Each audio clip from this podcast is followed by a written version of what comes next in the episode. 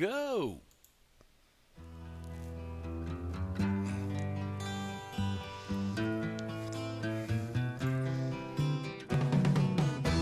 Tax the rich, feed the poor, tell there are no rich no more.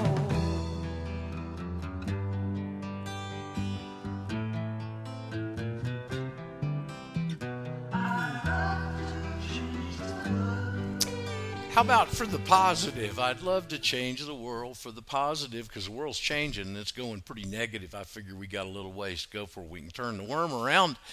Those are the kind of things we discuss in depth here at the old Radio Ranch. Roger Sales, your host, the Pied Piper of Freedom, your modern-day abolitionist for all races and ethnicities. Here at the Radio Ranch People's Patriot Network, it is, of course, a Monday. And you know what Mama Cass said? It's a day you can't trust. Don't know about that. It can throw you a curveball every now and then. I know one thing on this Monday.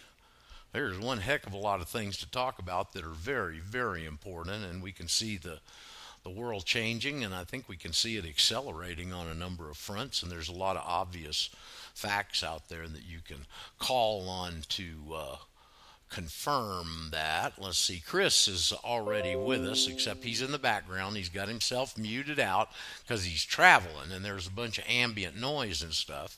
So he said he'd unmute and join us if need be, or he had something very cogent to comment with. And now Shane's joined us there. Hey, Shane, how you doing this Monday morning, my friend?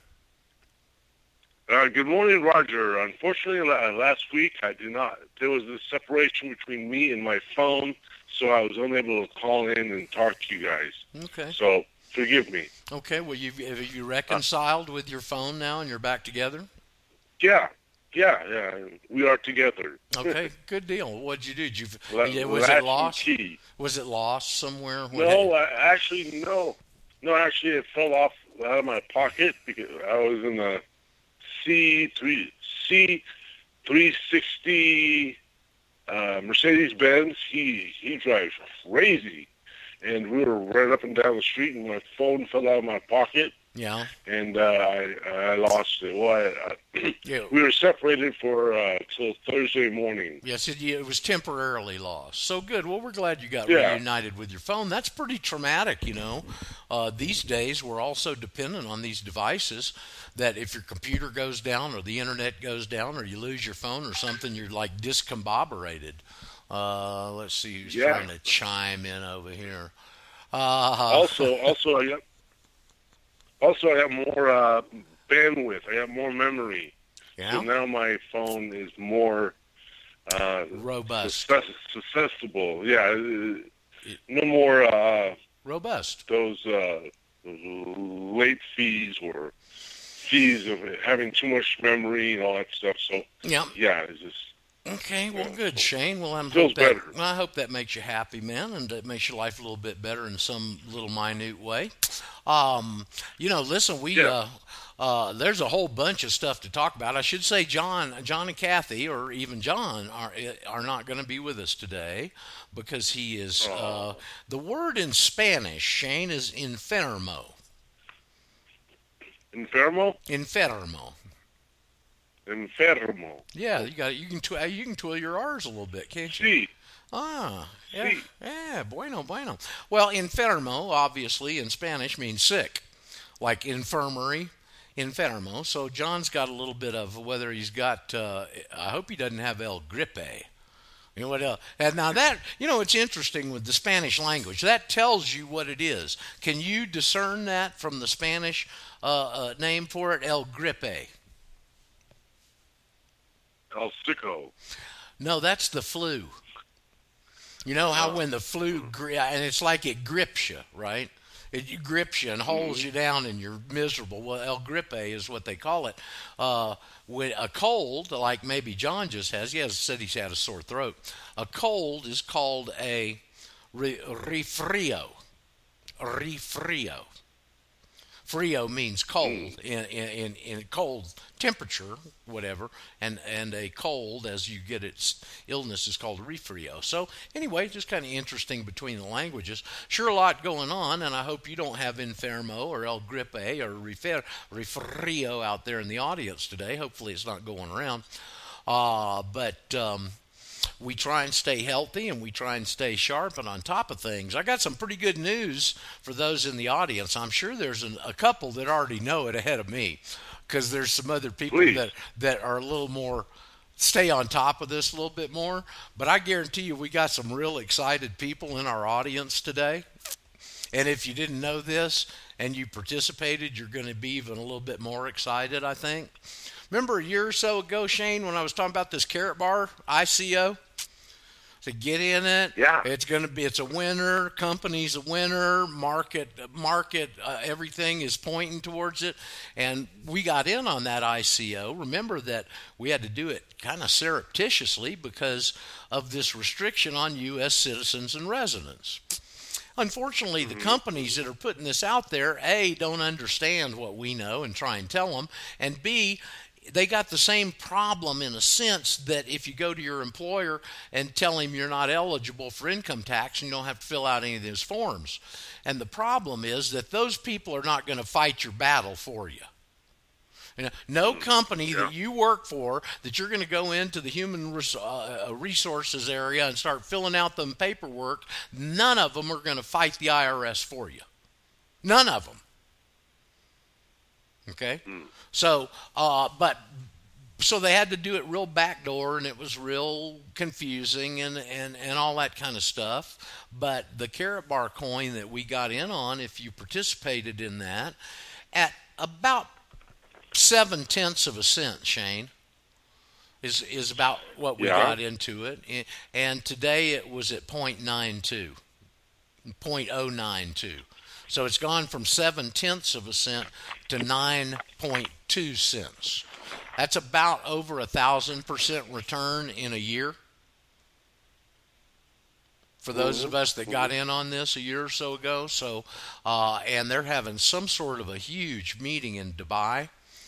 I don't know what is kicking off. I just saw the email this morning, and I really haven't been plugged in to the conference calls and all the things that are happening. There's a bunch of stuff happening behind the scenes in Karatbars, but they say they think that the coin is going to, after this meeting, when evidently some of these things are going to be presented that are happening, they think the thing could even shoot up triple that pretty easily. So I think we're in for a wild ride on the Karatbar coin. I'm thrilled. I personally, knowing the company and that I do, I went ahead and took the plunge and even liquidated some stuff and put a pretty full position in there for little old Roger. So I think that's going to pay off in spades. And we got some of the other ICOs. So, Roger? Yes, sir. Yes, sir, Shane. Yes, sir.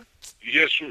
So you said it's Karatbars as opposed to the Kinesis bars, or no? Kinesis. This is Karatbars. It's in Kinesis. Kinesis has been fairly quiet, although maybe some of you watched the Greg Hunter interview, not this past Sunday, but the previous Sunday, and he had middle of the week. He had on.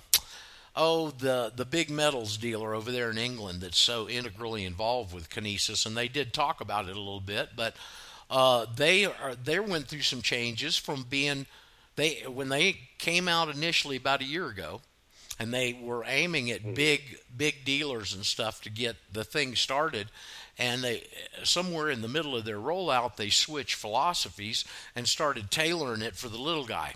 And so I haven't seen much, gotten much from them or anything lately. And the Karatbars coin is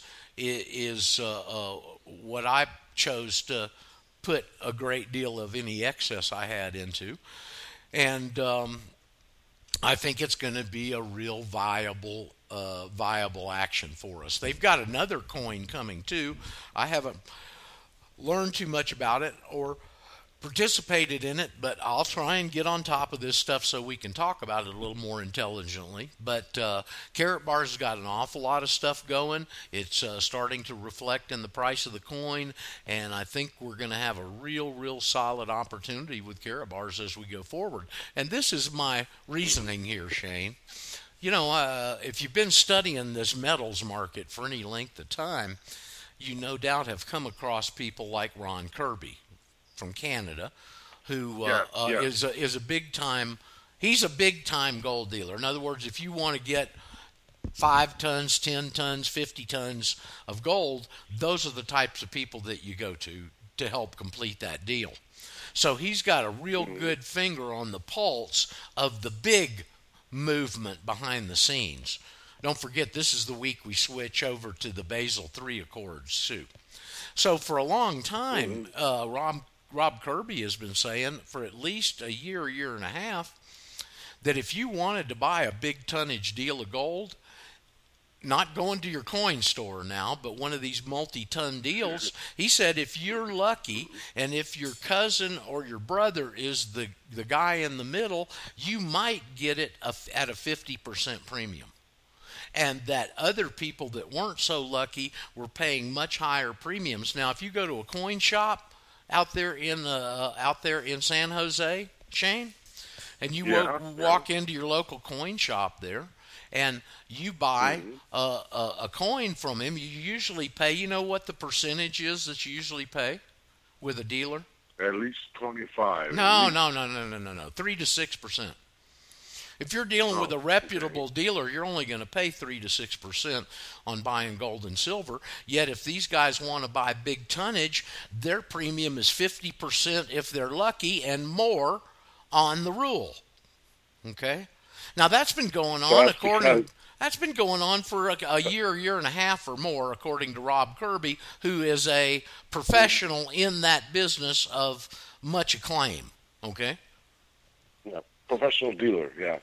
Yeah, big time, you know. And so what the big supplies behind the scenes are running high premiums. They keep a little, and they don't want the coin shops to run out because then that'll throw the red flag up to the public. Okay? Mm-hmm. But as soon as this really starts and we get a little more momentum, people that are going to start going to those coin shops, and you know what's going to happen, Shane, is they're going to clean out their stock real quick. And they, because there's no big tonnage in the background, can't get resupplied easily. Okay? Pardon you. Mm-hmm. They can't get resupplied easily, Shane. So what that leads to, and my thinking is, and I think this is probably going to prove out as we go forward into this gold rush, because we're going to hit a gold rush before we hit a cyber coin rush. Why? Because people have got familiarity and knowledge and understanding of gold and silver. They might not have it in depth, but they know that for 5,000 years it's been used as money, and these cyber things are new. They're complex. They got to figure out a bunch of stuff and go through this steep learning curve, and they just soon go buy gold and silver first. So I see the physical metals as we turn here taking a front spotlight. Okay?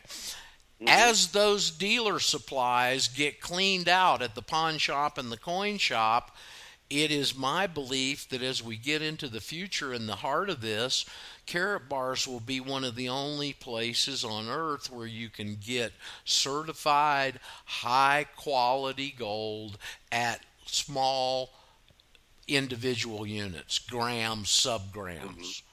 Okay, so I see Karatbars not only, it's a dual threat because it's not only got the physical, but they've got the coins too that are represented and backed partially now, more percentage higher as we go forward. They got 2 or 3 gold mines they own, and that coin is going to be a winner and a player down the line. That's what I think personally. Those are the moves I've made personally, and that's what I truly believe. So we got one tremendous opportunity here, and we've got the Bit Club Network, other opportunity that's also as stable, as solid, with as much of a positive future outlook as Karatbars in the gold side. We got 2 real great horses to ride. chain, and audience. Mm-hmm. And we better thank our lucky stars that we've been guided to these two, that we're already, some of us already involved, and that we've got a very, very bright outlook with both these two companies, which are going to become higher and higher in visibility as we go into this economic chaos that we're right on the verge of right now. Okay? Mm-hmm. We're right on the verge of it. This week, you could really, really possibly see some upheavals. It's already starting this morning. Gold had spiked up to 1322, and they didn't stop it. They've turned it a little bit now, but that's usually a very interesting indication. So we'll pay attention to the bond market and the credit market, which are going to be very important in this, and to these other alternatives, which can put many of us in a very desirable financial position. I mean, look at this, Shane. If you would have put $500 in a year ago into this Karatbar ICO, mm-hmm. it'd already be worth over $5,000.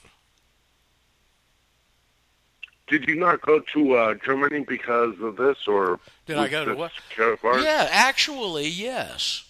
What happened with me, and because of the, no doubt because of the radio platform, is when they released a product here a couple of years ago called Cash Gold. Okay. Mm-hmm. Now, Cash Gold was a new product for them, and what they did, of course, they've always had their gram plus sizes in those cards. Have you ever seen one of those cards, Shane? A Karatbar card? I've seen one like pictures, but no, I've not yet held one. Okay, you've not held one. Well, it's real slick what they've done, okay? And so, but those are in the cards and they're gram sizes. And as the price of gold escalates, you may want to hold on to the 1 gram size, and you may need sub-gram sizes. Well, you can't take sub-gram sizes as easily and economically and put it into one of those cards with all the security features and what they do to crank those things out. So they started putting out, initially it was a 1/10 of a gram, and they take 1/10 of a gram, it looks like just like the little Karatbar bar, and they put it in a piece of paper, and you now have it in a bill form. Okay, so that was the product Cash Gold, and they've increased. I think they've got 0.01. 0.0, 0.5. They've got 2 or 3 different sizes within that sub-gram range now. But that product, Shane, is the basis of the coin. Okay?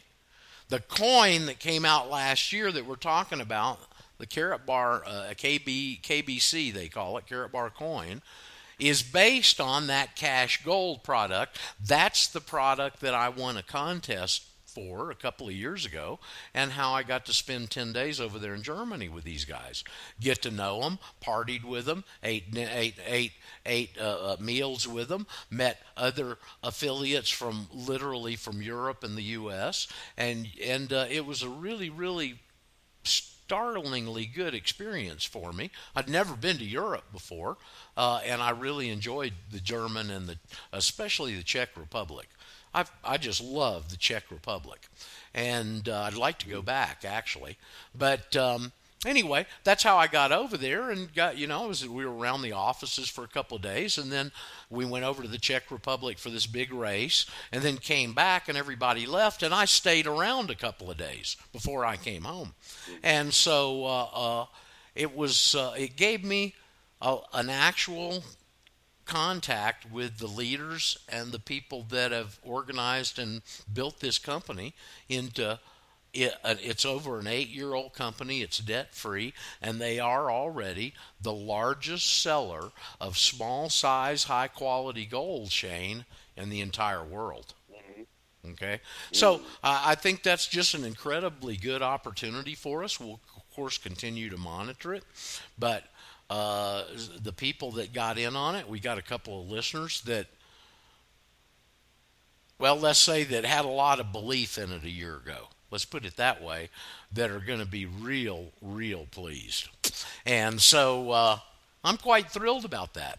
The cybers are still kind of in the background. I don't know if any of you saw the article on Zero Hedge yesterday about the cybers, but the comment was they're here to stay, and they are here to stay. Oh, yeah. And they're going to grow. Oh, yeah. And it's going to be more feasible, it's going to get easier for people to get involved. And as the price starts shooting up in Bitcoin, and we're going to start to see that too, you're going to see a heightened interest from virtually most of the people around you. Okay? So that may have not have been interested. Well, let's hope not.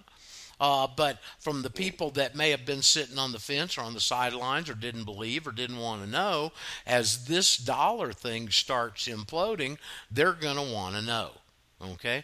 So the best thing that you can do that I would suggest is that if you haven't been involved in any of this, that you sit down and look at it real carefully and very objectively, because both these companies are proven. They've got a history. They're both debt-free, and they're both leaders in their field.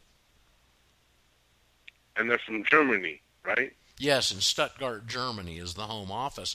I should say that in the office complex they're in, they share a building with Mercedes-Benz Worldwide Truck Division.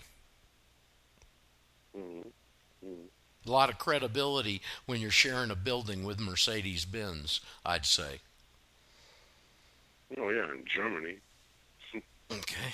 So let's go back to Friday, Shane. There's some real interesting things developing here that I'd like to build on. Please. Friday was a big day.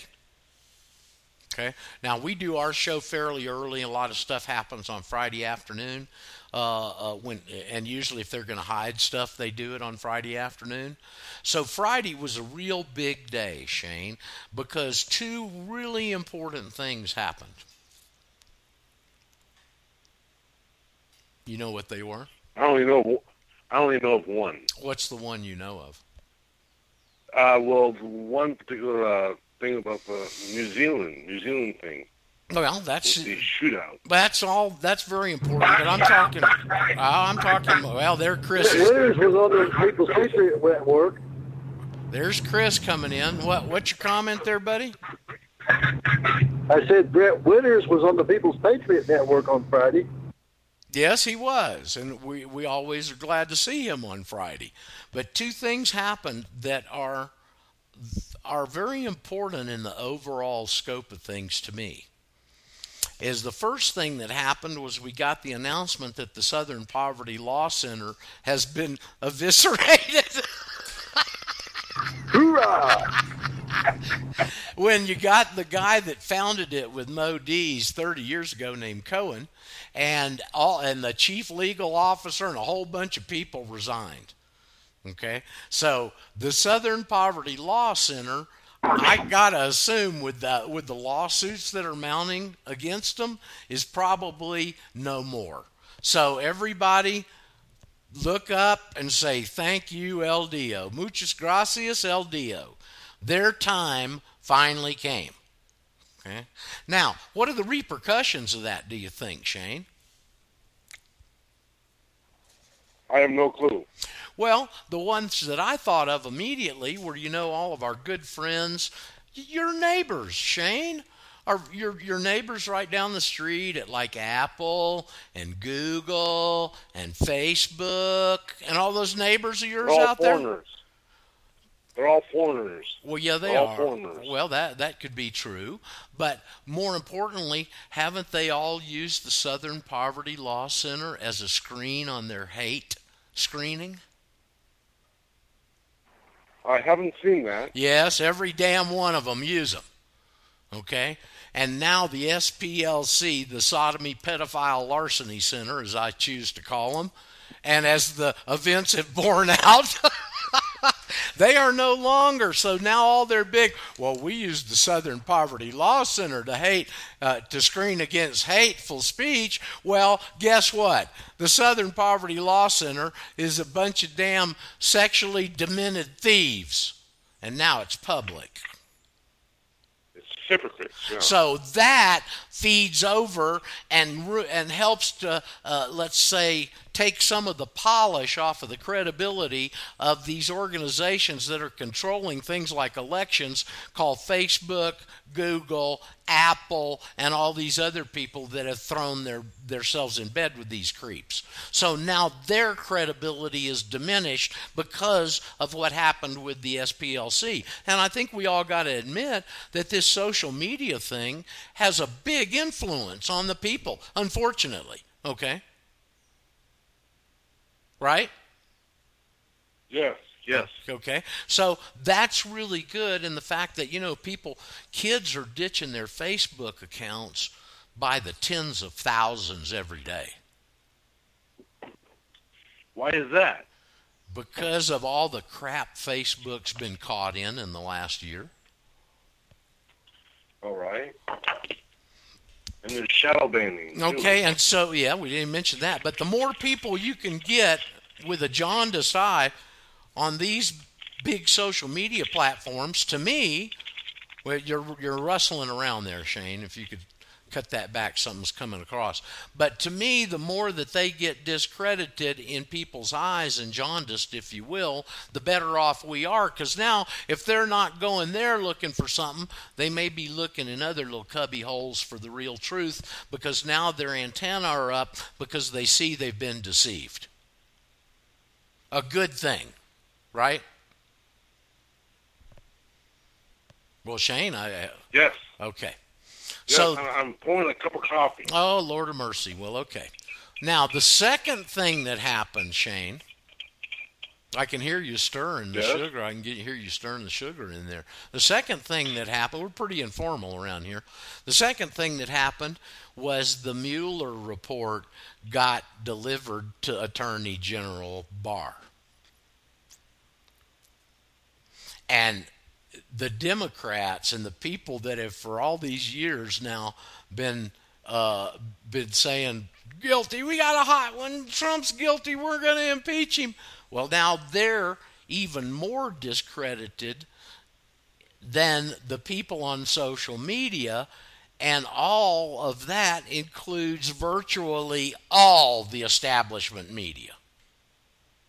Virtually all of it. There's one outlet that's a major, call it establishment outlet, that'd be Fox, and Fox is starting to turn left. They fired Shepard Smith and they fired Judge Jeanine, evidently, and I wouldn't be surprised if you don't see Hannity leave and start something on his own pretty soon, or join somebody else starting something.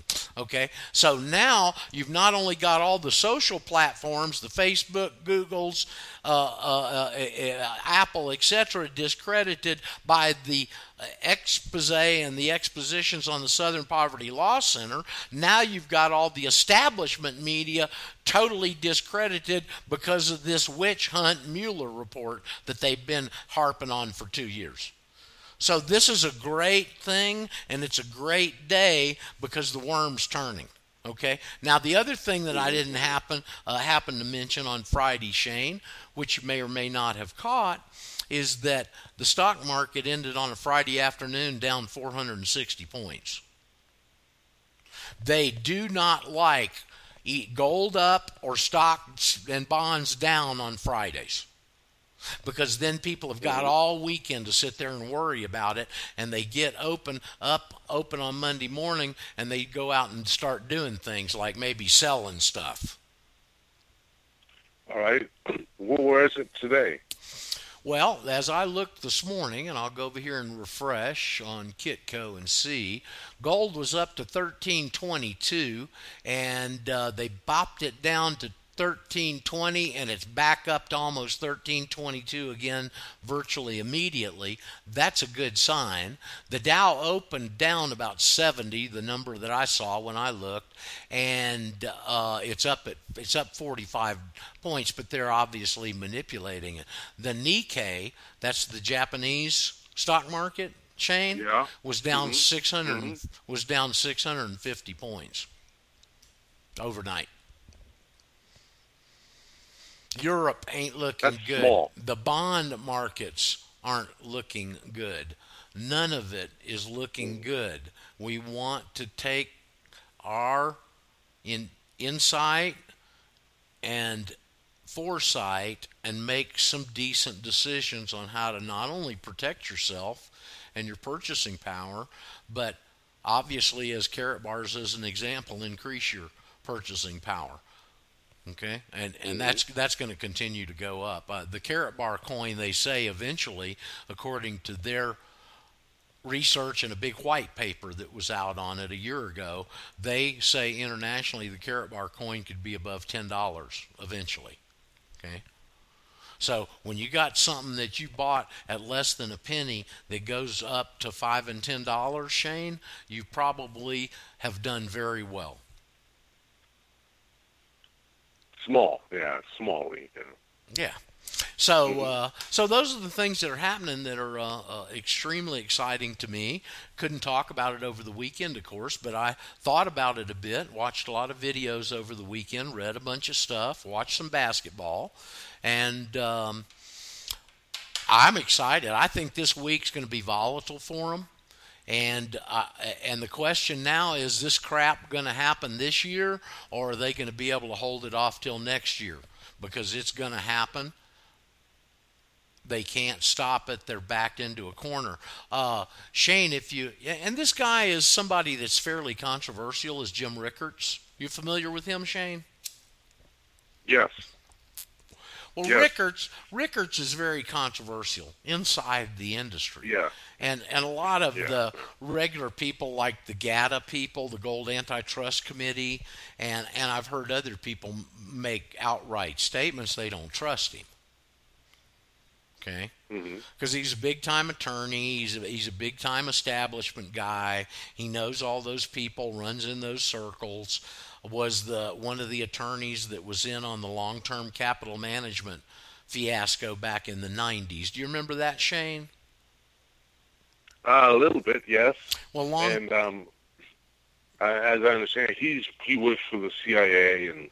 Well, he's the U.S. government and stuff like that. And, he's very controversial. He is, but yet can't. And now argue. He's trying to go public, you know. Well, he's got. Kind of strange. Well, I mean, he's got 4 or at least 3 best New York best time sellers, and he's just putting out his 4th one. That's what this Greg Hunter interview was mainly about, but he covered a lot of this other stuff, and I watched it, and you can't argue with his connections or his views. You just got to kind of take them in and mold them in with your own, and maybe take them with a little bit of a grain of salt, right? But I was sitting there yesterday and listening to him as I was watching that, and this and the Fed did that, and they did this, and all this stuff, and he's pretty on top of all that surface machinations of the Fed and the monetary supply. But here's a guy at that level. He doesn't have any idea he's a piece of property. Greg Hunter, who's interviewing him, he don't have any idea he's a piece of property either. He doesn't understand, even in any kind of degree, that they're the ones that are making all this possible because their birth certificate has been leveraged, collateralized, and securitized, and that's the basis of all this damn crap anyway. These people don't know this stuff, Shane. None of them do. None of them do. James 1:8, yes. Oh, this and that happens, and it affects this, and it's going. They don't. None of them know that they're nothing but a piece of damn property that's been collateralized and securitized. Mm-hmm. Mm-hmm. So these are the insights that we have here, which are so important, man, and absolutely critical to understand. How can you be a monetary expert of any degree on the monetary system if you don't know how the damn thing's structured and works, Shane? That's my rhetorical question for the day to you. How the hell can you come out and make all these statements and show all this stuff and you don't even know how the damn thing's set up or works? Yeah, uncertainty. Yeah. Uncertainty is ignorance. It's functional illiteracy. It's not ignorant. Obviously, James Rickards isn't ignorant. Obviously, Greg Hunter's not ignorant, but they are functionally illiterate. They can't function properly because of their illiteracy. They need to dig deeper. You know? Well, of course, and that's the problem, is everybody wants to look at the surface and they never look under it. Yeah. Mm. Now, the other thing I wanted to discuss, and I think we touched on it last week, but I got into it a little more over the weekend, Shane. It's absolutely and critically important because you got to understand your enemy. That? Well, I'm going to explain it to you. I was, you know, off all of these old World War II things we've been watching, you know, the Europa, and then this one of the Freemasonry behind World War II and all that stuff. And when you're on YouTube there's other little videos they list on the side that the algorithm has told them you're interested in. So they pop up those options over there, right? Mm-hmm. Well, I got into one, and I watched a bit of it, and I paused it and went and did something else, and watched a bit of it and paused it and went and did something else. And finally, the other night, sat down and watched the end of it. And I was shocked, Shane, because it is, and it doesn't say it anywhere in the title, and it doesn't say it anywhere in the first of the video. But it is a video that's been put up by Robert Sepehr, Sepher, you know, the guy that wrote the book and did the videos, 1666 Redemption Through Sin. Okay? Mm-hmm. And he put this up. Obviously, this guy was an inspiration for his research and his book and what we've come to understand that he's validated. And this video is a 36-minute video presentation of a guy who, unfortunately, is not with us anymore. And his name is Barry Chamish. Have you ever heard of him, Shane? Nope. Barry Chamish was a Canadian Jew, or an Israeli that defected from Israel. They just about ran him out or killed him, I think, and ended up in Canada. And it was when he was in Canada that he was on Jeff Rent's 22, 23, 24 years ago. And it's the first place that I ever heard the word and what happened with the Sabbateans. Now, I'm going to tell you, if you haven't done any research into this area, folks, whoever you are, wherever you may be, if you've not done any research into this area, you may not even be familiar with the word Sabbatean. Chris is. I know Chris is, obviously, and we've talked about it here on the show a number of times, but this is an actual presentation done in 2015, the year before he died. I don't know how he died. Of Barry Chamish giving this presentation on the origin and the history of Sabbateans and Sabbateanism to a Jewish audience.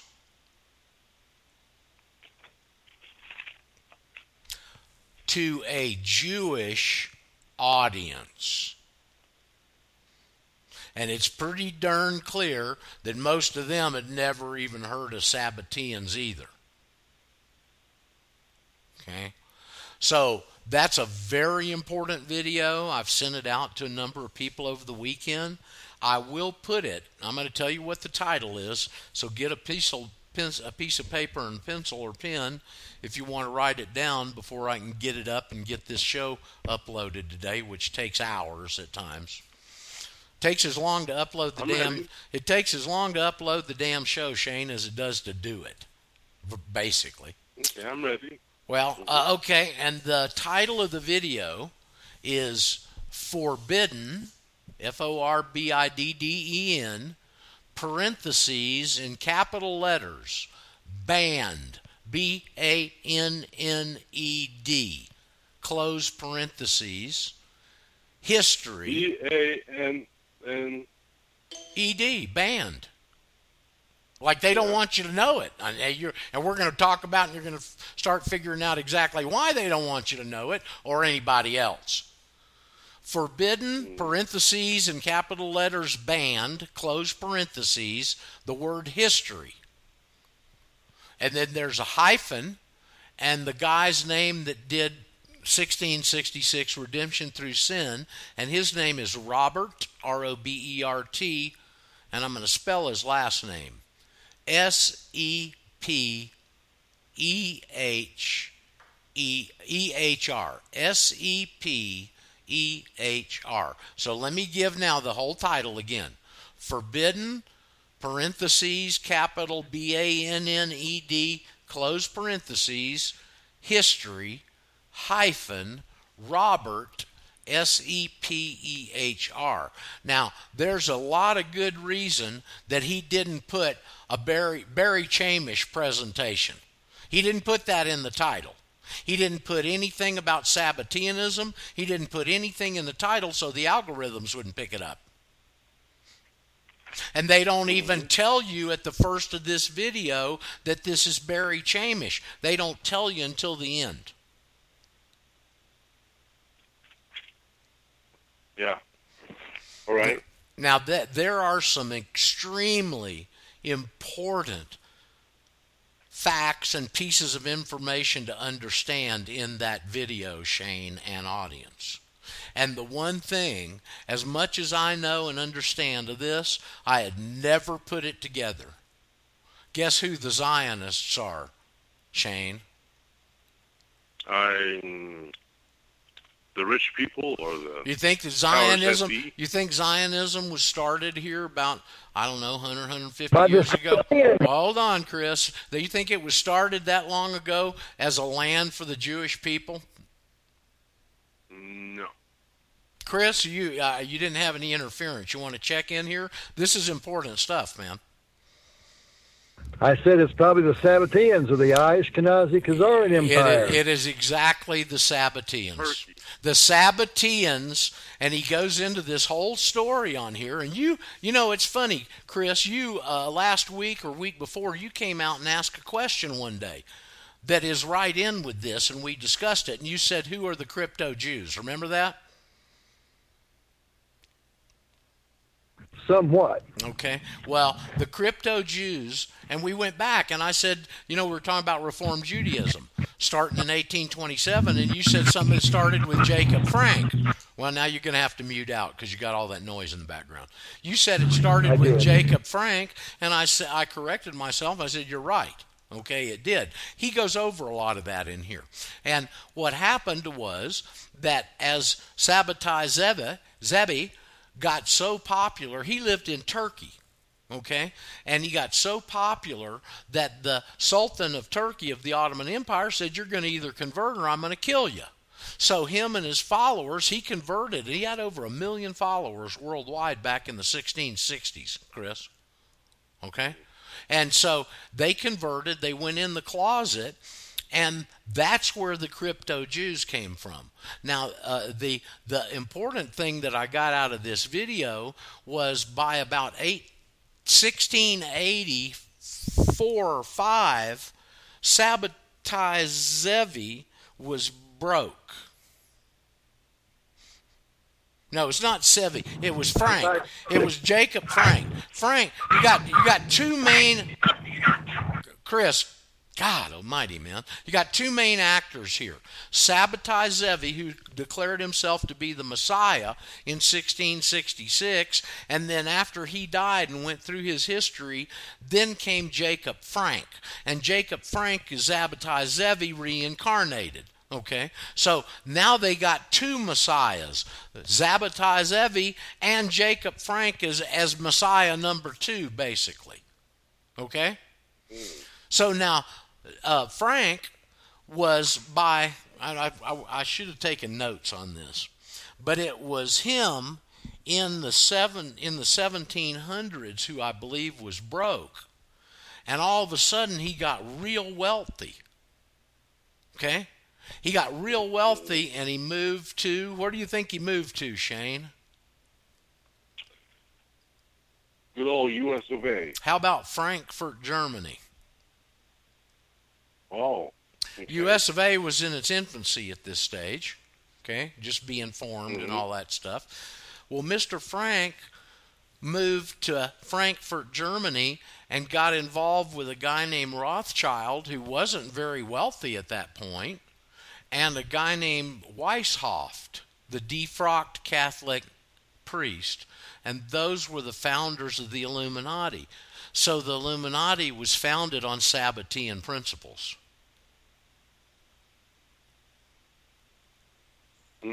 And that was in the 1700s.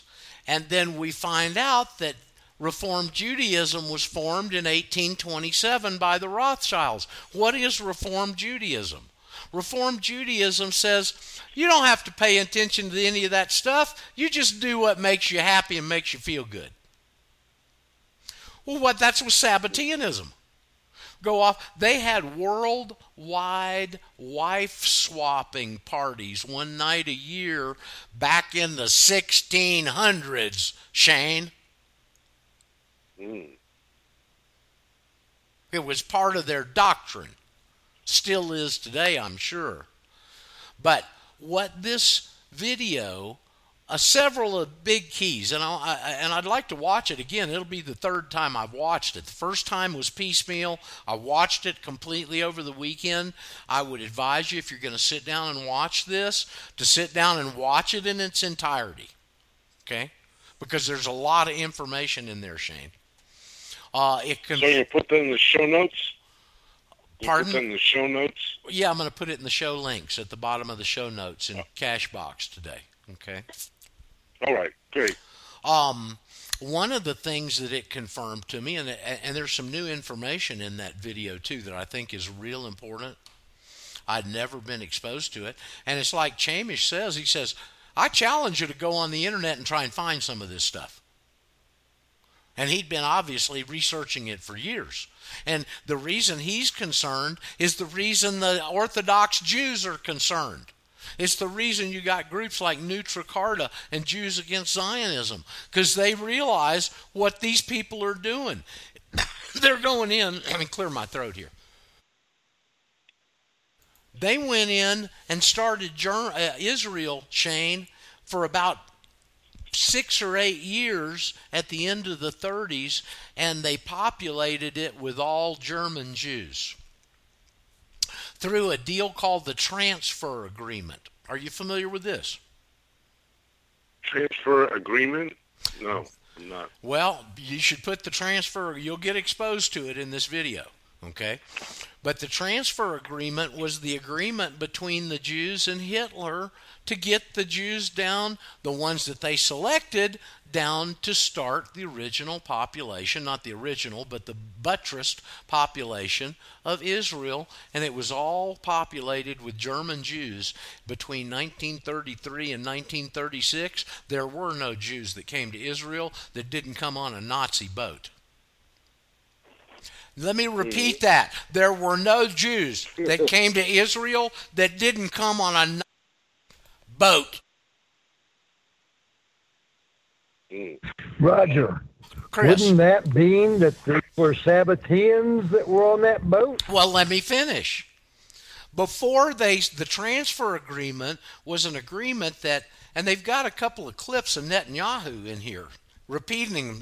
They repeat the clip as he said, and this is Netanyahu speaking at a conference, and he said Hitler didn't want to kill the Jews; he wanted to expel the Jews. That's Netanyahu's quote, direct quote, not mine. Hitler didn't want to kill the Jews. He wanted to expel them. And the way they did it was this transfer agreement. There's been a book written about it. I used to have it when I was in the States. And it's like Chamish says on here, you can probably find it dirt cheap. Okay? And the name of it is the Transfer Agreement. And what they did was the Nazis cut a deal with the Sabbatean Jews. And they said, okay, here's what we'll do. They're able to put their wealth in Germany here and give it to the Nazis.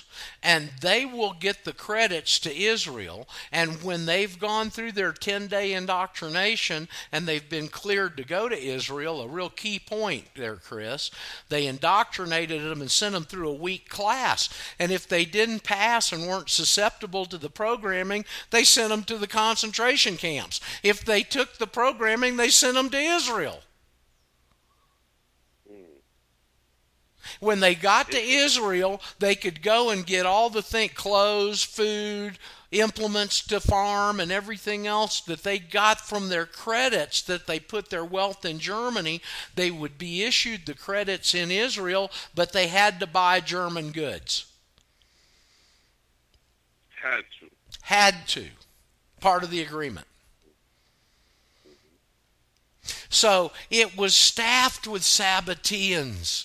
This is the way they got them indoctrinated and see if they were mentally fit to go down there and form this little bastard state, which is the problem. Virtually all the world's problems that I can find go back to that little piece of dirt that is so sacred, that has been so desecrated by these lying bastards. Lying, thieving, murdering, Sabbatean bastards. So what I did not know and had not, it just didn't ding me, man. The Sabbateans are the Zionists. It was all founded with Sabbateans, even back to the early days. This is the story he goes over there that I'd never heard before. And it's like Chamish said in this video, I challenge you to find it on the internet. In 1898, you know who Theodore Herzl is? We've talked about him. He's the father of Zionism, all that stuff, okay? I've read, because I transcribed years ago off of a video the actual excerpts of his diary, his personal diary. Okay? And it took me about an hour, almost 2 hours, because it was in Yiddish, but it was translated at the bottom of the screen there. And I sat there. I was so enthralled with the information. Let me welcome Bob. Bob, glad to have you along on this discussion. I was sitting there watching that video, and then I'd, let it run, get the new translations on the bottom, stop it, and write it all down. And I wrote down this long page and a half directly out of Theodore Herzl's diary. And Herzl said, we want to convert everybody to Catholicism. Hello, Bob, you getting an order there? We want to convert everybody to Catholicism, okay? And his grand vision was everybody would, all the Jews would meet up in Austria, where the biggest Catholic cathedral in Europe is, evidently, and they would have a big parade with bands and balloons, and all the Jews and maybe even the Pope in attendance would come in there, and they would convert them en masse. That was in Theodore Herzl's personal diary. Okay? Wow. So what happened? What happened to Theodore Herzl?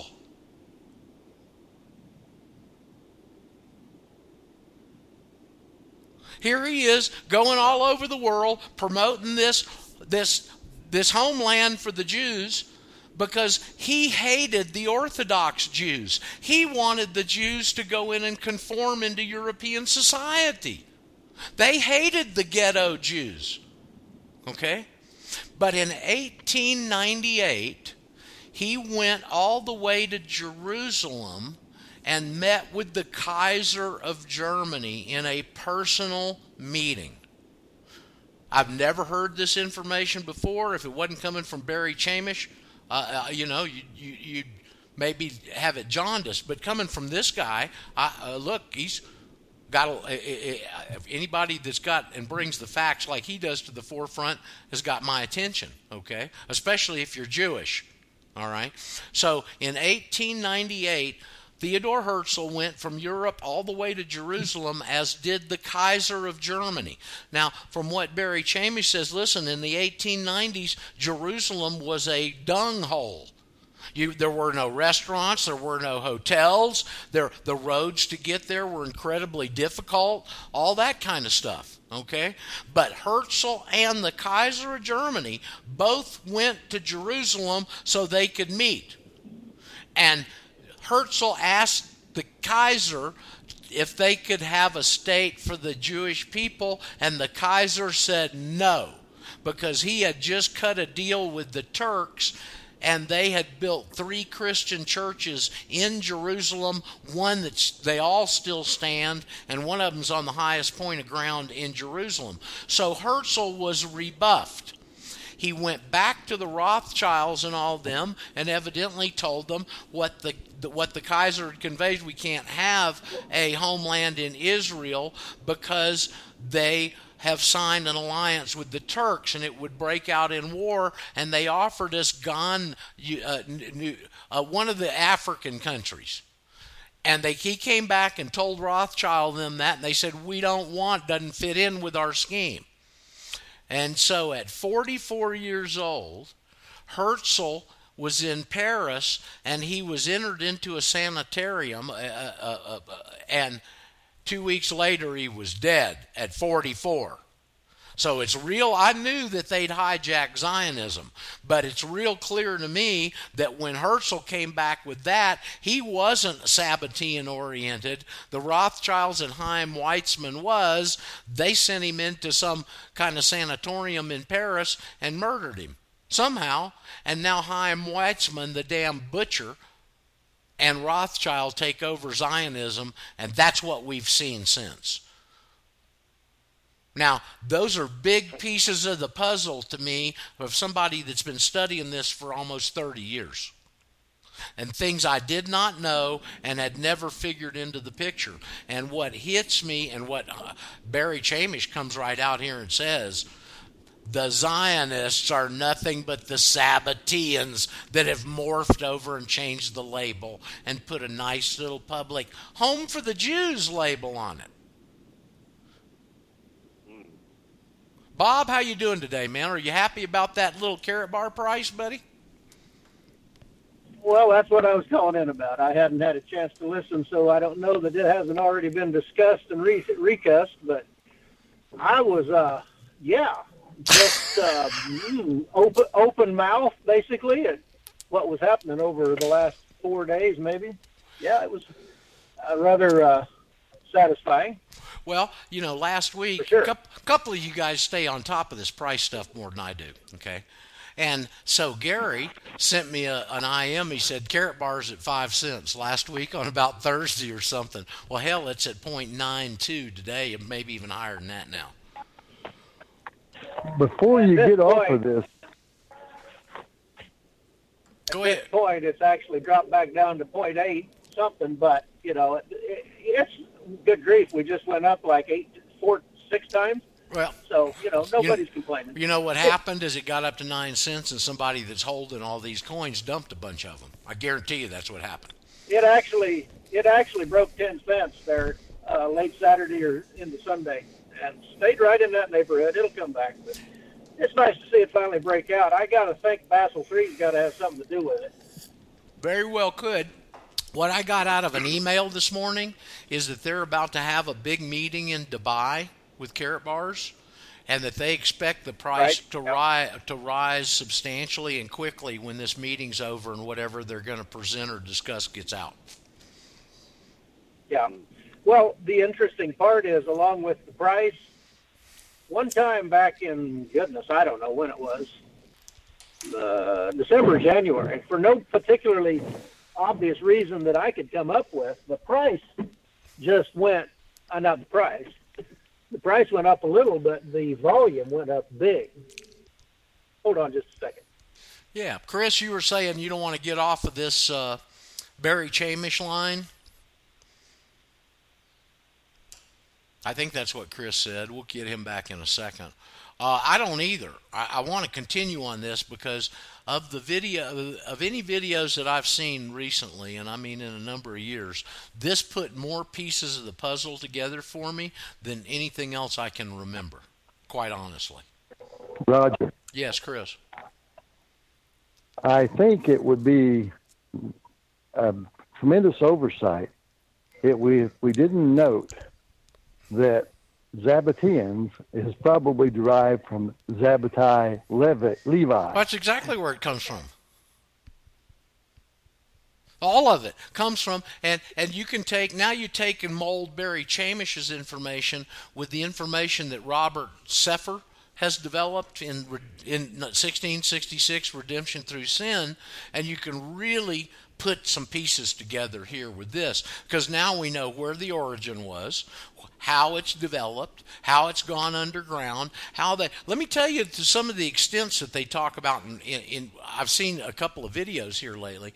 If your children, the Sabbateans that were in the closet, okay, and they changed religions. A bunch of them went to Catholicism. They all changed religions, but they're all crypto-Sabbateans.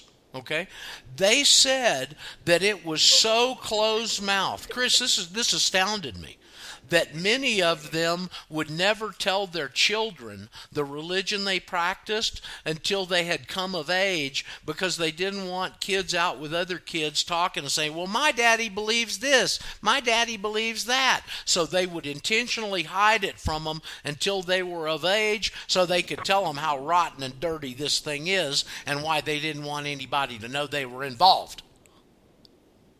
That's above top secret. Okay, when you don't even tell your own children your religion and don't expose it to them until they're in their teens, that's guilt. That's guilt. Like there's something. Yeah, for sure. Sorry, I had to mute up. Oh, that's okay. But Bob, this video and the information that's contained in here is important to us. Because we know how we've gone through the legal stuff of how they did this and all the crap they used and all of the opposite definitions and all the subterfuge, right? This is the same thing they damn did in this. It's exactly the same thing they did here. Hey, it works.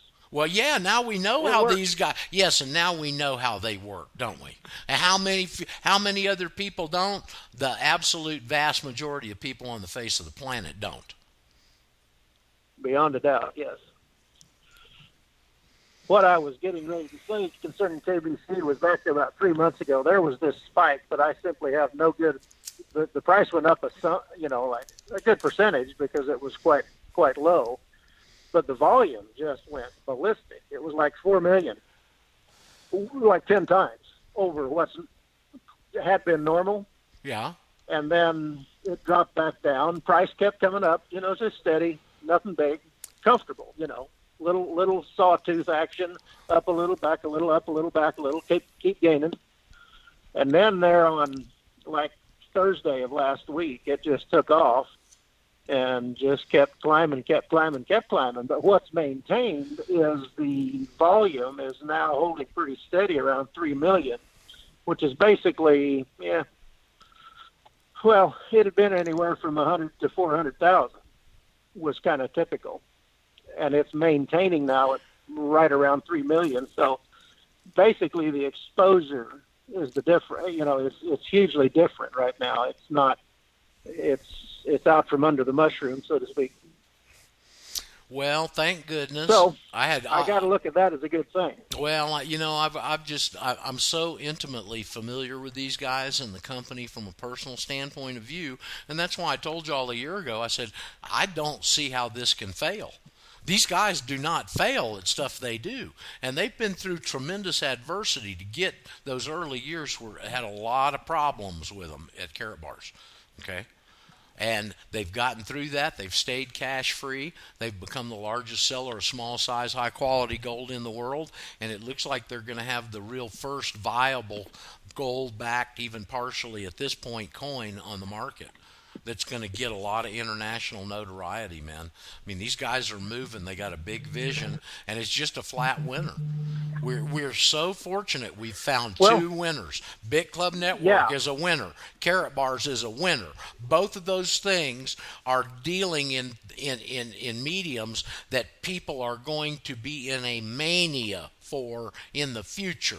And both of them may be about the only place you're going to be able to get what they deal in. Because I see as the price of Bitcoin starts getting a year or so from now close to this next halving, if you've got Bitcoin, you ain't selling it when it's going up $1,000 a day. Unless you absolutely have to. The only way people are going to be able to... Sunday? No, I did. Hold on. The only way people are going to be able to get any exposure to Bitcoin is to buy them mining positions, okay? Because people that haven't, unless they have to, aren't going to be selling. Sure. Gresham's Law. Oh, what were you saying? Did I see Evers over the weekend? No, Greg Hunter's I did interview over the weekend. I did. We were talking about it the first that you missed out on. And my comment on Rickards is here's a guy with that much expertise, that much everything that he's done and accomplished, and he has no idea how the system's structured or works. Oh, he knows how. I misspoke. I didn't mean Sunday. I meant Andrew McGuire. Oh, that must have been like Wednesday. I apologize, but he was talking about Kinesis. He was at the end, and Kinesis, as we were saying earlier, they kind of changed their game plan. You know, originally they were looking at big dealers and big institutions, and they got to a point where they tailored it to the little guy, and so that has obviously set them back a little bit in their timing. Yeah, yeah. Just found it interesting that he was, well, he was talking about Gresham's Law too. Of course, you know the fact that good money or bad money drives good money out of the system, and I think we're going to certainly witness that.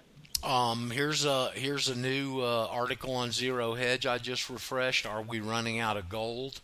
Looks like an article that I'll be reading this afternoon. The other things I wanted to say that I thought were very interesting, I wanted to tip my hat to Vladimir Putin. Vlad the Destroyer, as I prefer to refer him to, has destroyed the Venezuela initiative. Have you heard this yet today, Bob? Well, I know they'd unloaded some troops and supplies. Yes, you know what the Venezuela. You know what the supplies contained? Anti-aircraft missiles, and then How about that 300 series of missiles that they put in Syria that scared the hell out of everybody? Yeah. Well, that's what they got set up. They got them set up in Caracas this morning.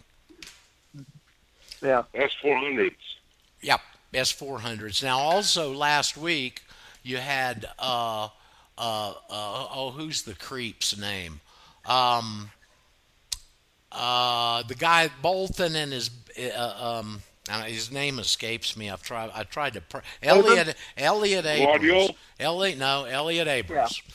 Elliot Abrams had a surprise meeting in Rome with the toughest Russian negotiator that Russia has last week. If you didn't see this.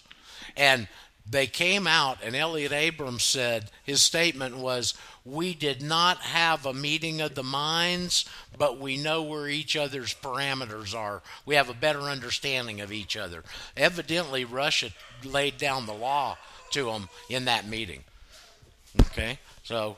and they came back and immediately sent one of their big cargo planes with their very best general in the entire Russian army, 99 select troops, and a whole bunch of these missiles landed in Caracas over the weekend. The missiles are set up already today.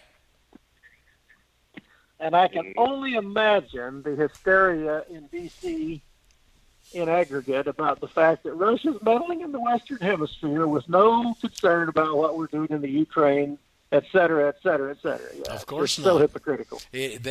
Jesus, the strongest word Jesus had for them was hypocrites, and they ain't changed a damn bit. Two-faced. And it's the same damn sumbitches doing the same damn stuff. Yes, it is. Remember, Russia now holds the Security Council of the UN. Yes, they do. U.S. has been bowed out. The U.S. is bowed out. Well, they got China and Russia on there now, so Russia has the chair of the thing, and so at very interesting times. I see the worm turning all over the place. Bob, you missed the first part of the show. The things that happened Friday were, to me, very important. Okay. A, the market closed down 460 points. It's been having big fluctuations lately, but they don't like it to close down like that on Friday. B, Southern Poverty Law Center is now totally exposed. Oh, I love that one. And all of the social networks have been using them to filter hate speech. So now they're all totally discredited on the social media platform. Friday, the Mueller report came in, and it's totally got the establishment media discredited on every front. So Friday was a huge. Like they needed any help. Yeah. I mean, if they needed. Yes, it was. Yes. And basically what happened when they delivered that report to Barr is it pushed them over the cliff. They put so much into the front end of that, and now with egg on their face, they got nothing left, and they're totally discredited. And they probably virtually reassured Trump's election with this. Yeah, but don't tell Jerry Nadler. He still doesn't get it. He's still holding on to a last straw. Well, is Schiff. So is the rascal Schiff, you know. Because, see, they realize the corner they got themselves painted into right now. That's their only way out to save any face. And they ain't going to save any. Exactly. The American people are sick of it. We don't trust it. We only spent 2 years and X million dollars and all of this airtime hyping it, so we just don't trust that it's accurate. Yeah. Oh my goodness. Our just boy, grow up. Our you boy, lost. You just lost. Well, they don't ever consider themselves losers, okay? Because they never stop trying. Yeah. All right, but they're being exposed. Deny. So they've got right out of the protocol. So now they've lost a lot of credibility on all the social media platforms. They've lost total credibility in the establishment media. Their economy is faltering by the day, and they're getting exposed all over the place. In every facet of their agenda. Did you get my conclusion, Bob, that why this is so important? These Sabbateans are nothing but the Zionists. They came in, knocked off Herzl, took over, commandeered the damn movement, and now it's just nothing but a bunch of closet Sabbateans over there. That's who's running the show. And what does Netanyahu say? I have little doubt that you're correct. Israel's the great beacon of the world. We want to spread salvation all over the world. What's their salvation? That Zabbatai Zevi is the Messiah. Don't think you're going to find that in the New Testament or the Old. Okay, you can't even find it. You may find it in the Talmud. You probably will, and this is what these are the secrets that they got so hidden, man. I mean, look, it's taken me 30 years to understand what I just told you, of dedicating my life to understanding this stuff. Right. Yeah. I don't remember where it was that I heard this. It may have been Brent, but I just thought it was very telling that. Throughout the history in the Bible, God is telling his people to be a beacon to others, to basically spread the word. It wasn't considered the gospel necessarily before, the good spell before Christ, but still, they had a system that worked. And the fact is, apparently, a lot of the other nations would like to have been like them, but they were too busy trying to assimilate into the other nations to preserve their heritage, in the Old Testament. And so I found it totally ironic, and I'd never thought of it this way, that when Christ was given over by the Jews, even after Pilate had washed his hands, publicly washed his hands, agreed that Jesus' power was not within his jurisdiction, not of this world, cosmos. Even at that point, God forced his people to spread the word by compelling them through their own bloodlust to crucify the Christ, and in doing so, they spread the gospel even against their own will. Well, you know, and I thought that was so ironic, and I had never thought about it that way. I was watching a video on Masonic stuff and Freemasonry over the weekend, and the video was on a concept called the killing of the king that is very, very preeminent in Masonry. Okay? And the crucifixion of Christ, killing of the king. The assassination of John Kennedy, the killing of the king, etc., etc. Okay? And in that ritual, when the king is killed, his power goes and disseminates to the people that killed him. Right? Makes sense. Okay? And it is one of the things they hang their hat on, is this killing of the king and transferring that energy over to themselves.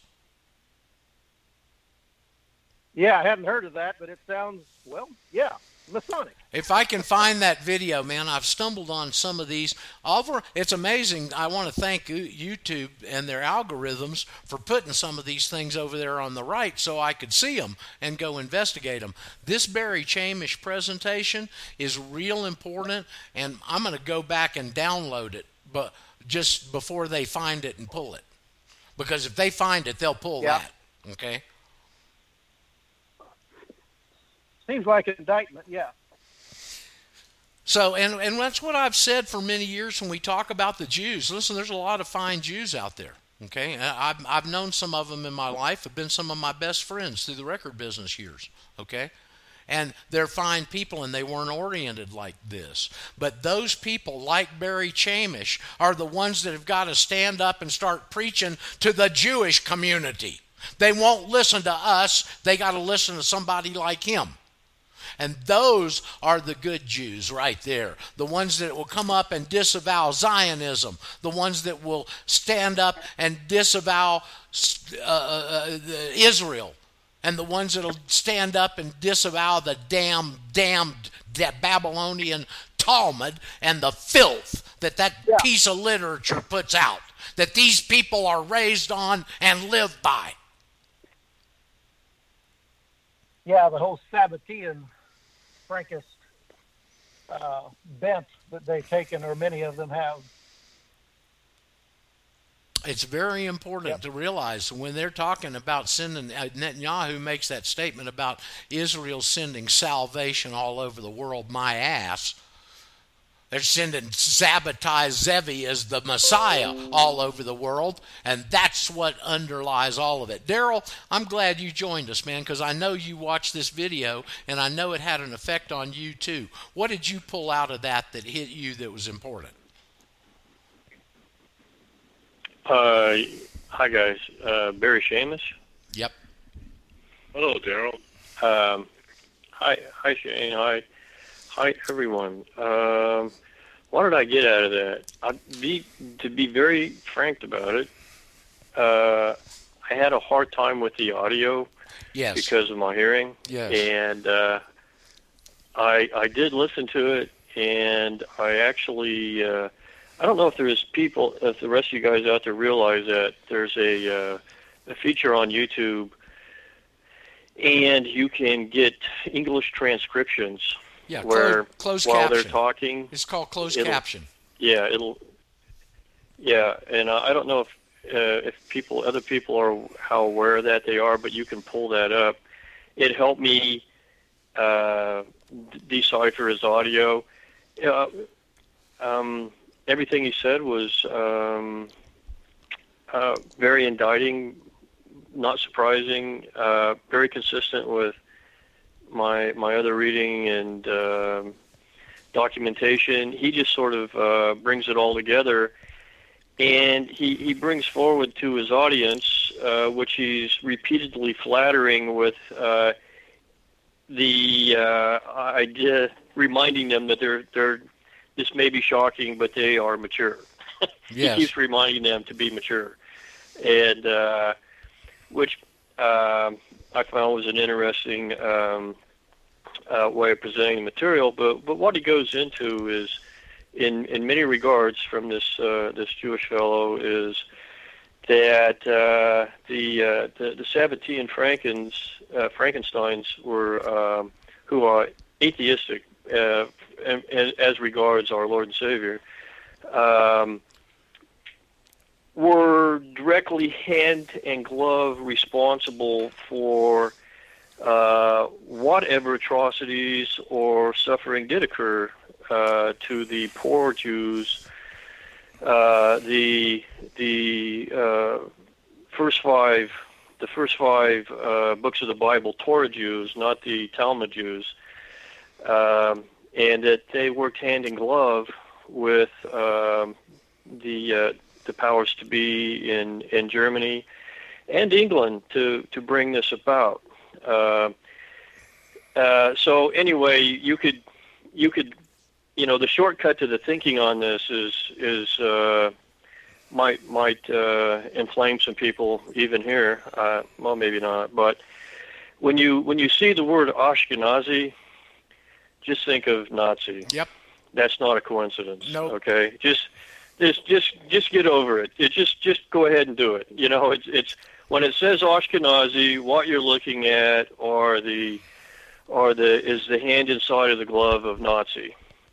And they exploited the real Torah Jews for the purpose of setting up the state of Israel, and that's really all that it comes down to. And he lays that out. He does it a little more.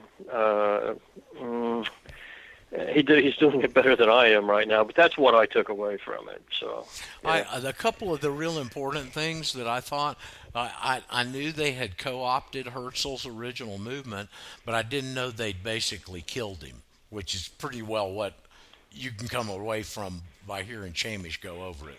At 44 years old, they run you into a sanatorium, and 2 weeks later, you're dead. Okay. Even in that age, well, they did that some years ago. People didn't die generally at that age, not males. What? Go ahead, Darryl. Well, it's you have to study some of this stuff for a while, and I mean a while before it even sinks into me. And you go, well, look at James Forrestal. He died in Bethesda, Maryland, after he got thrown out of a window. Joseph McCarthy died in Bethesda. Right towards the end of the McCarthy hearings. You know, I mean, there's a lot of consistency here with over time. And it was interesting that what were those guys? It's interesting what I found. The McCarthys and the Forrestalls and the others. What was their common thread? Well, they were identifying the Bolshevik communist Fabian element inside of what was supposed to be the United States of America's political structure. They were all against Israel and getting in bed with them like we've done. And you can go back and see all of the people in the 30s and the 40s, and anybody with bureaucratic superiority said the same thing. We got no business doing this. It'll destabilize the whole region, and they killed them for it. So the timing on this is pretty interesting on your conversation today, because if you go to True News, they live streamed here. About starting a couple hours ago, they live streamed Vice President Pence's address to AIPAC, and then Nikki Haley. And so if you want to take this conversation and put it in perspective, and you want to identify what the Forrestalls and McCarthy and a lot of these other people back in that period of time were trying to get their hands around was the people what we've turned into. So they were trying to forestall the Pences of the world coming into power, the Zionist state of America, and this is This is a troubling matter for me. I mean, from a politics position here, is that I'll just say it. Trump and Pence. What do they have in common with Joe Biden? Okay, well, they're all Zionists. Yep. And if you listen to Pence's address today, which I listened to live, it was pretty strong, pretty over the top. Actually, it was very over the top. He basically abdicated any identity as being representing the United States, and he offered himself up to Israel in front of them all repeatedly, over and over and over again. And then he, at the end of his presentation, he offers a prayer, but he can't bring himself to mention Christ's name. Of course not. God, he'd have gotten egged. He couldn't quite. He'd have never gotten out of the building. So going back to what was being said just prior to me calling was, if you go back to the Pharisees and the Sadducees and Pilate, and during those hearings on the steps of that temple there, you see that what the Jewish Pharisees and Sadducees and the Sanhedrin did is they used actually democracy to put him back into Pilate's jurisdiction. Yep. He put him back into Pilate's jurisdiction. They did it by democracy. Okay, they took a vote. They took a vote and they said, no, this is what we're going to do. Now, here's the interesting thing I don't know how many of you have thought about and put into context. They voted, they legislated, as impromptu as it was, they legislated Christ.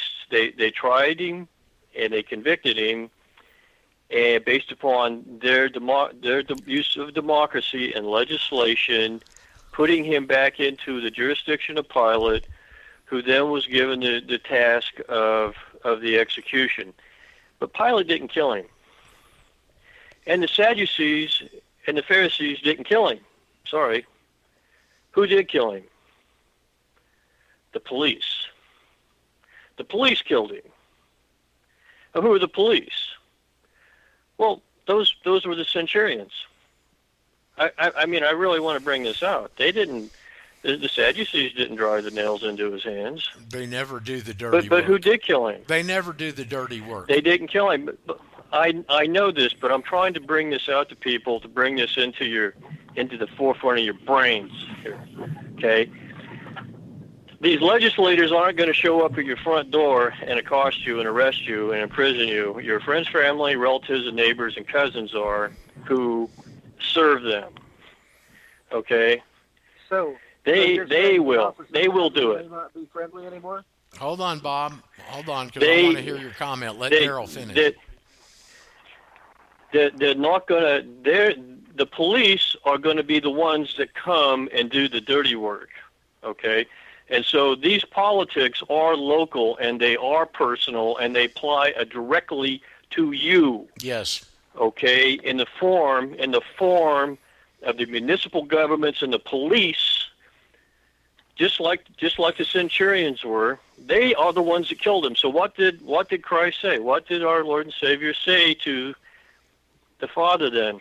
Forgive them. Because he acknowledged that. Yep. Yes. He wasn't talking about the Sadducees and the Pharisees and Pilate. He was talking about the men who had flogged him, scored him, drove nails in his hands, and hung him on a cross. He said, forgive them, for they know what they do. Know what they do. All right? So I'm just telling you, yeah. The police. Okay, this cop worship, this they're here to protect and serve garbage. Okay, they're not. Okay, they're there to get a paycheck and do what they're told. So I'm trying to bring this home, and I'm so anyway. So there you have it. You have government. I'm sorry, you have government here. This is, they're showing you what government turns into, what their form of government turns into. It turns into a mob, tyranny, oppression, duress, coercion, and they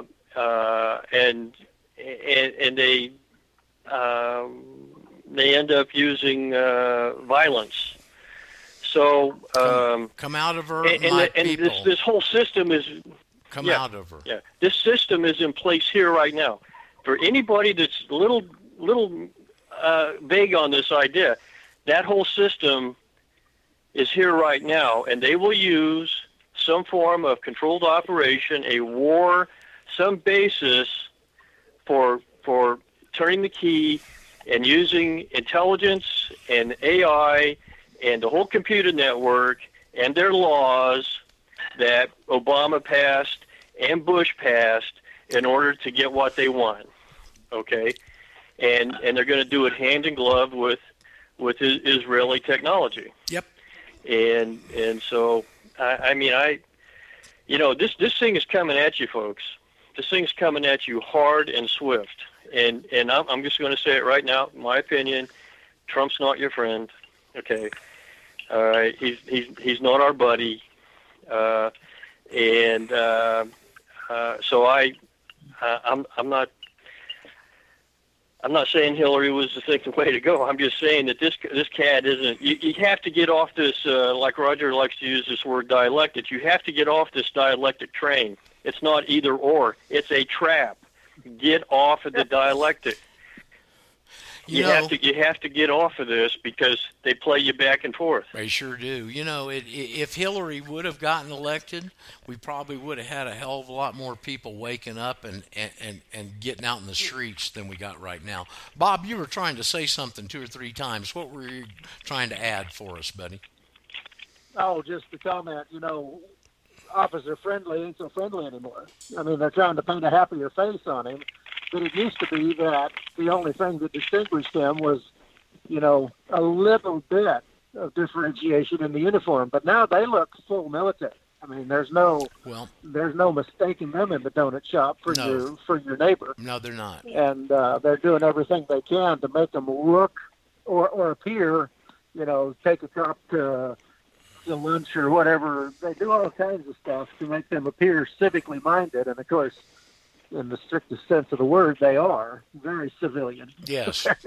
Very much about civil government, not about God's law. Well, you know, as originally the police were to protect and to serve, and now they've gotten to a point where their protection is for the bad guys, and that's who they serve, not us. Well, it comes down to the dialectic again. Peace officer versus law enforcement. Sure. Just no comparison. No comparison.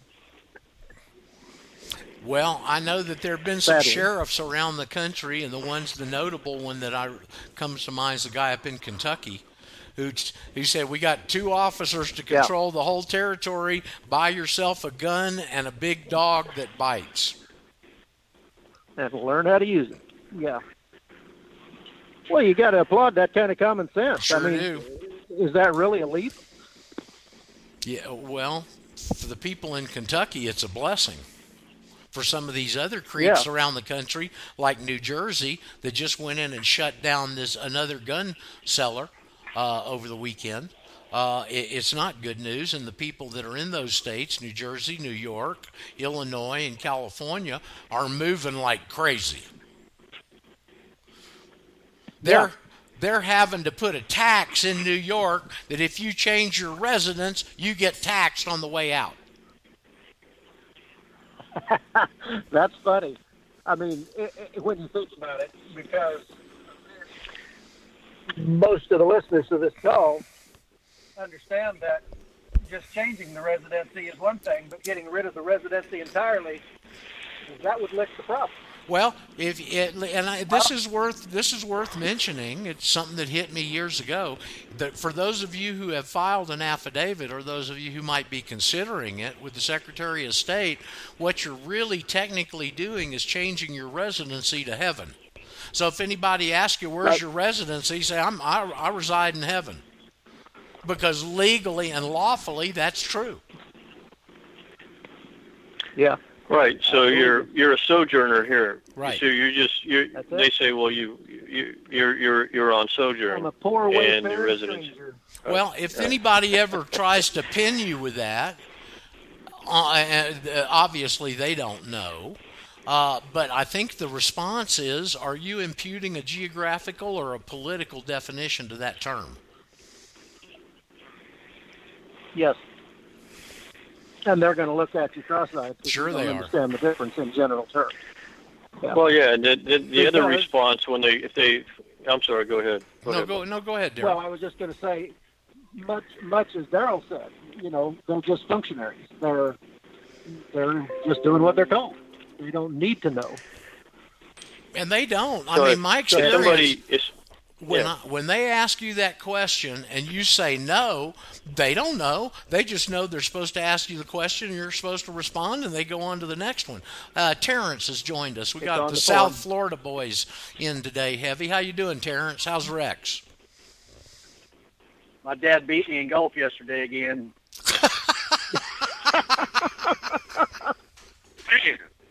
Well, dang it. He probably. One of these days I won't shoot his age. When he reaches 110, I'll be shooting his age. He's probably got more chance to practice than you do, Terrence. Yeah, he does. I wanted to ask Darryl. You mentioned Ashkenazi and Talmudic, and I was wondering which one was good and bad, or which one was the Nazi one, and which one was the murdered one. This is fantastically obfuscated and distorted. All these words they have. You're dealing with lawyers, and they have dual meanings. So you can have two Jews with dreadlocks and a hat and the black clothes standing beside each other, saying that they're both talking about the Torah, and one will be referring to the Torah of the first five books of the Old Testament. And the other one will be talking about the oral tradition of Talmud written down in its Torah. So you have to look at it. You have to know enough about these cats to ask or perceive, well, which Torah are you talking about? Okay, so you have literally tens of thousands. The highest concentration of Jews in the world per square mile is in New York City. Yep. Okay.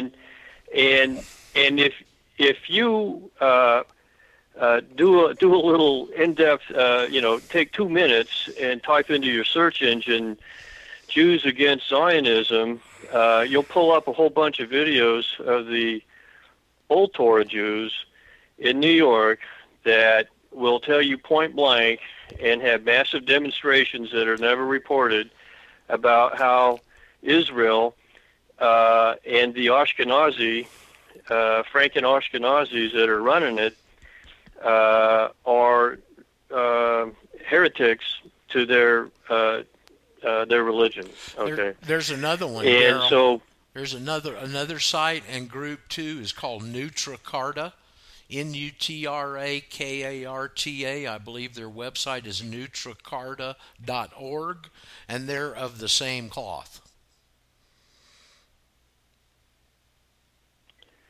Yeah, and so then I hate to burden you with this, but then you have B'nai B'ritz and B'nai B'ritz, which is like the Catholic Novus Ordo, and you have Shabbat Lubavitch, and these are basically political terrorist organizations. Down there in the deep Florida South, you have heavy representation of these cats. Yep.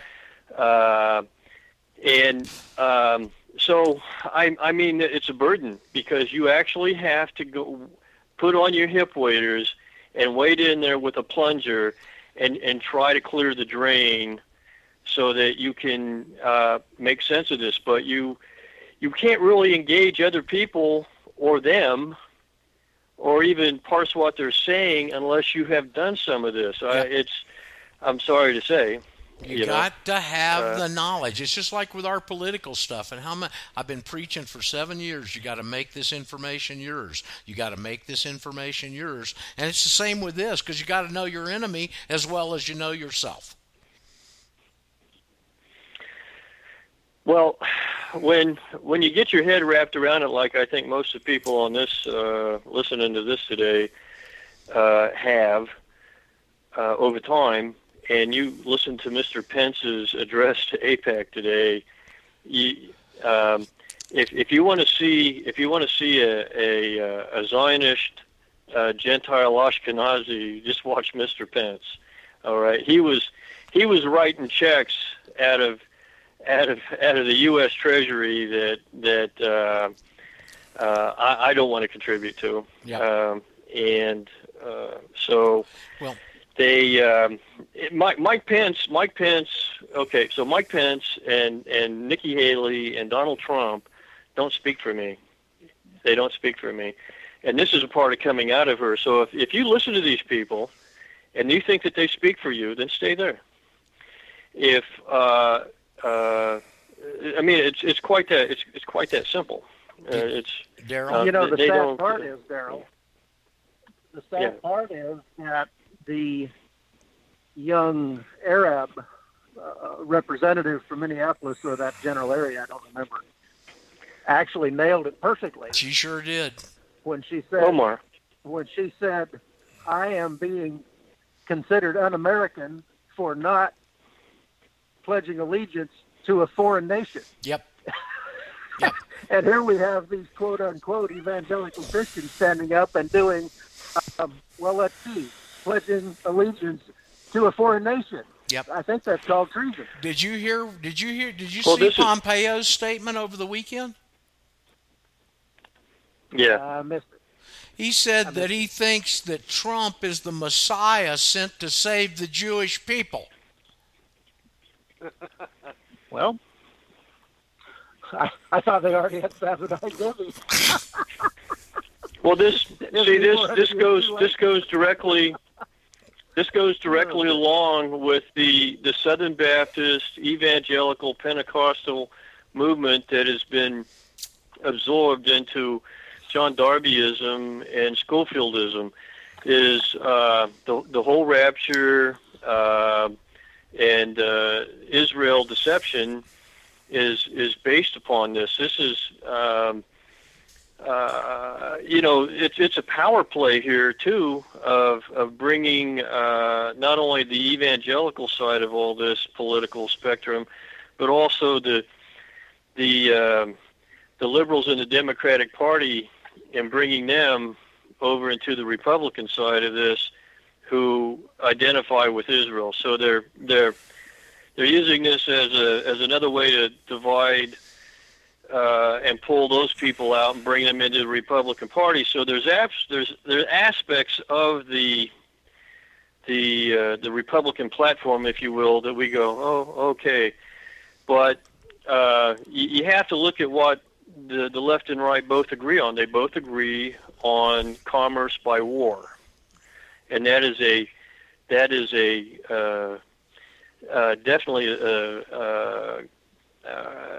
an Israeli platform. Yep. It's as long as we concede and acquiesce to commerce by war, we will never get off this this merry-go-round. Nope. Because they just continue to get more power. Well, and I think unbridled commerce for the sake of economic gain, period. And when you take out any moral or let's forget moral. When you take out any Christian perspective to commerce, to economic activity, I think it's going to always devolve to that too, because it's all about the Benjamins. Well, speaking of that, new headline just popped up on Zero Hedge. This is going to be up your alley, Daryl. Boeing shares dip today as Airbus seals a massive new order from China that may value as much as $18 billion. Now, what we've learned on this Boeing fiasco is the reason that they put that extra 20 feet in there and then went around all the regulatory and the things to get that thing up flying properly is because they were competing with Airbus. Now Airbus gets the $18 billion contract with China. Yeah, well, regrettably, through the history of aviation, all the safety measures that have been put in place from aircraft design, operation, and crew training and maintenance, and all based in blood. The only time anything ever happens in aviation historically is when people die, and that's the driver, that's the motivator for it. Having flown for a number of different airlines and been involved around different maintenance departments and stuff, they a lot of these people. At different times have been known to push the limits, and for me myself, on several occasions I've had to literally put my career on the line at different times and dig in my heels and look them square in the eye and go, no, literally stand up, look these people, superiors, straight in the eye and go, no, and then stare. Okay, and be prepared to back it up. All right, and in order to do that, I had to know the information. Yep. So this is what it takes, guys. This is what it takes, and. There's nobody going to ride in here on a silver, on Ohio silver and do it for you. Trump ain't going to do it for you. Congress ain't going to do it for you. Nobody else is going to do it for you. You have to do this. Regrettably, it's not going to be a class action suit.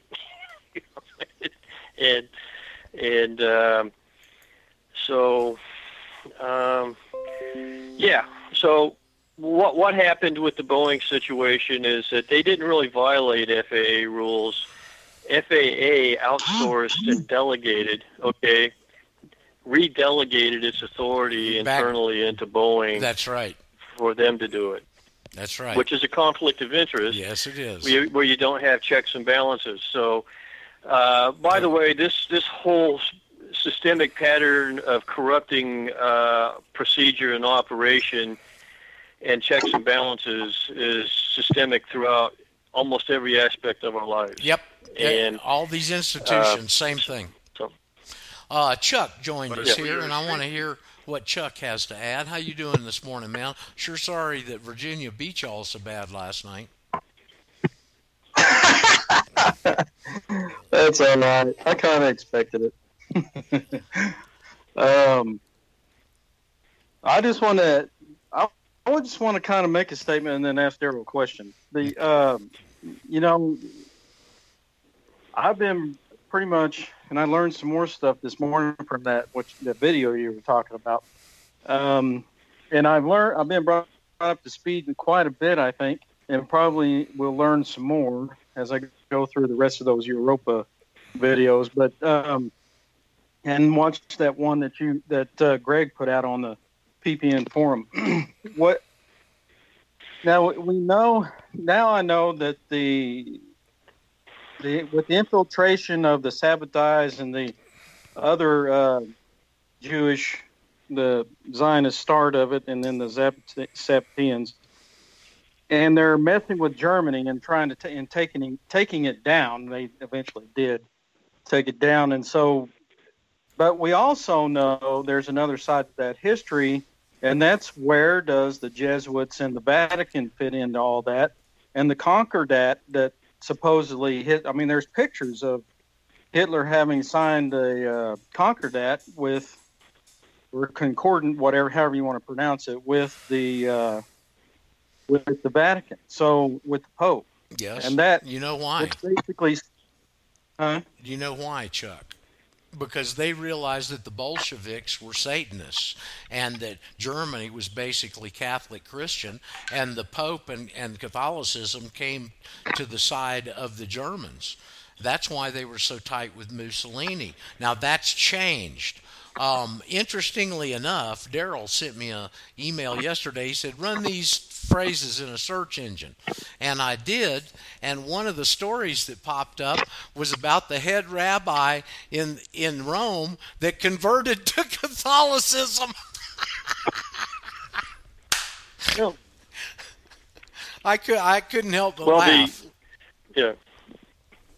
So originally, Theodore Herzl's idea of Zionism was, in his original writings, was to have a mass conversion, of Jews who identified as Jews. Which ones? I think they were the Torah Jews, the Old Testament Torah Jews, in a mass conversion into Catholicism. And this would actually be consistent with the fact that a long time ago, the Jesuits pretty much have taken over whatever Roman Catholicism was, or people believed it was. They are very much in charge. It's the Black Pope. Yep.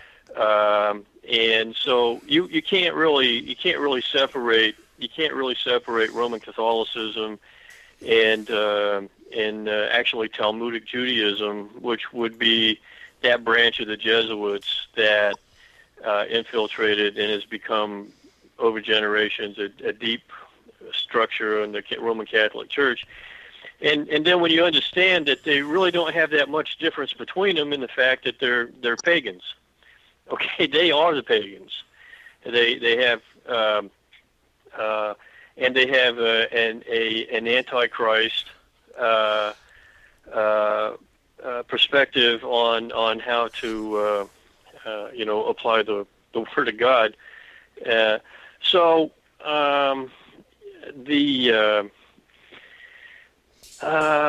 Where was I going with that? Well, don't forget. While you're searching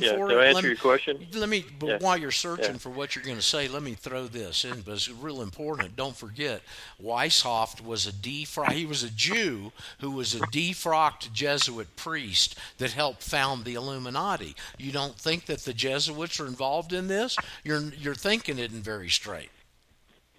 No, I know they are. Yeah. I made the comment before that the tie that binds Jesuitism, Kabbalah, the Freemasons and Jewry and the Muslims at the highest level is Kabbalah. Yes, and all of this comes. This came out of that.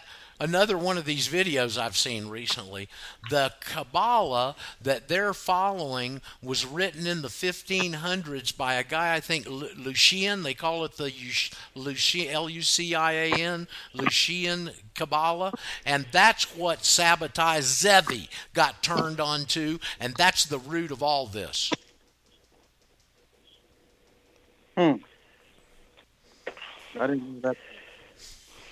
So, Daryl. Well, we keep learning, keep learning. And right. The more we learn, right, the more pieces get put together, and the more pieces that get put together in the puzzle, the better we understand and the better armored we are.